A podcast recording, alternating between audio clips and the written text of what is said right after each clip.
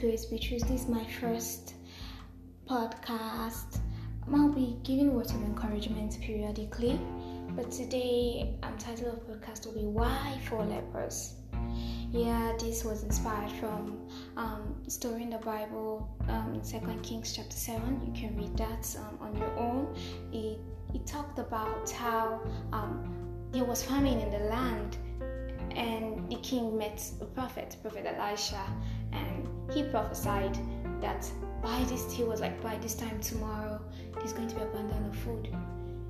Let me use this case scenario, especially happening in America, that the gas price is increasing, and then the prophet says by this time tomorrow the price is gonna be one dollars. Uh, yeah, it can also happen, but I'm just using that to actually give you a picture of what um, was happening at that time and although he didn't really give details of who um, God was going to use to bring abundance in the land, And out of all the people, the Lord used four lepers.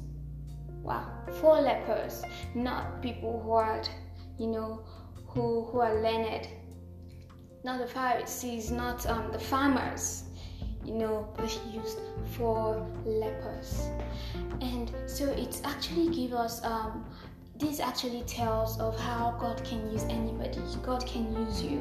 You may have uh, people may have written you off. You may have also written yourself off.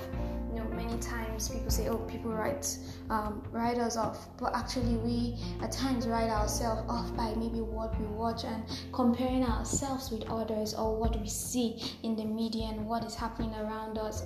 But don't don't don't give up. Don't throw in the towel. God can still use you. You may feel as if you've you've messed up, you know. God can use you your mess to make a message. I know you've heard you've heard that a lot, but I'm telling you, God can use it. You you could have imagined if oh they'll say, Oh, they were lepers and immediately they killed themselves, you know, or they committed suicide. What would have happened?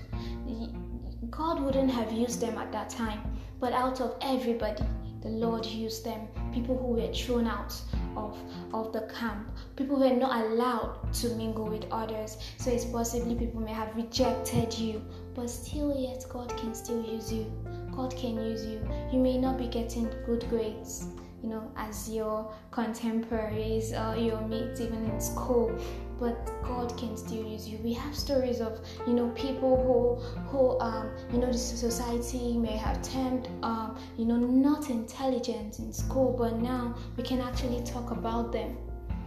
We can talk about them. We know stories of Bill Gates. Yeah, the fact that you're not good at that aspect doesn't mean completely you're not.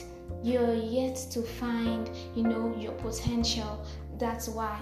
But keep holding on. Don't give up keep taking those baby steps keep take, take keep taking those baby steps it may seem as if you're running in circles but i'm telling you what you're doing is to speak for itself when it's time it time will tell time will certainly tell that yes you've been making progress. You've not been wasting time.